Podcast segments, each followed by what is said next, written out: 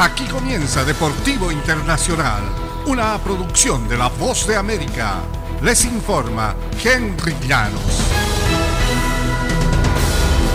El tenista estadounidense Francis Tiafoe no podía dar crédito a lo que había consumado el atardecer del lunes en el abierto de Estados Unidos con una determinación invulnerable y el mazo de su saque. El estadounidense de 24 años había domado a Rafael Nadal, dejando al torneo de Grand Slam sin sus dos principales cabezas de serie antes de cuartos de final. Tiafo dio al traste con el récord de 22 victorias de Nadal en grandes citas este año, imponiéndose 6-4, 4-6, 6-4, 6-3.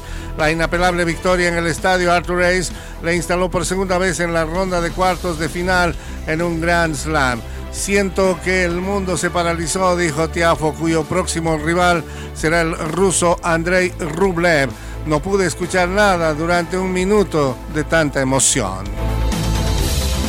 En otras acciones, Iga Swiatek se cubrió la cabeza con una toalla blanca durante un cambio de lado tras verse set y quiebre abajo en la cuarta ronda del abierto de Estados Unidos el lunes. No paraba de cometer errores mirando desconcertada hacia su equipo en el palco. Eventualmente Swiatek recuperó la precisión y empezó a jugar como la número uno del mundo, que es instalándose por primera vez en los cuartos de final en Flushing Meadow, remontando para superar 2-6, 6-4, 6-0 a Jules Neinmayer en el estadio Louis Armstrong. Me siento orgullosa porque no perdí la fe, dijo Swiatek.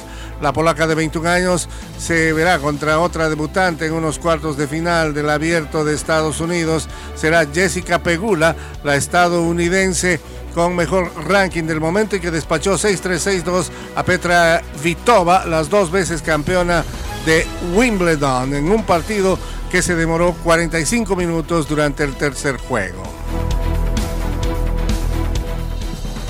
Y en el ambiente internacional, en la inusual temporada del fútbol europeo, la Copa Mundial de Qatar dividirá la Liga de Campeones en dos etapas, un sprint y un maratón. La fase de grupos arranca el martes y apretará seis rondas de partidos en ocho semanas. Los últimos duelos de grupos se disputarán el 2 de noviembre. Esta situación y saturación se debe a que el fútbol europeo tendrá que frenar para dar paso a la Copa Mundial entre el 20 de noviembre y el 18 de diciembre, los meses más frescos en Qatar.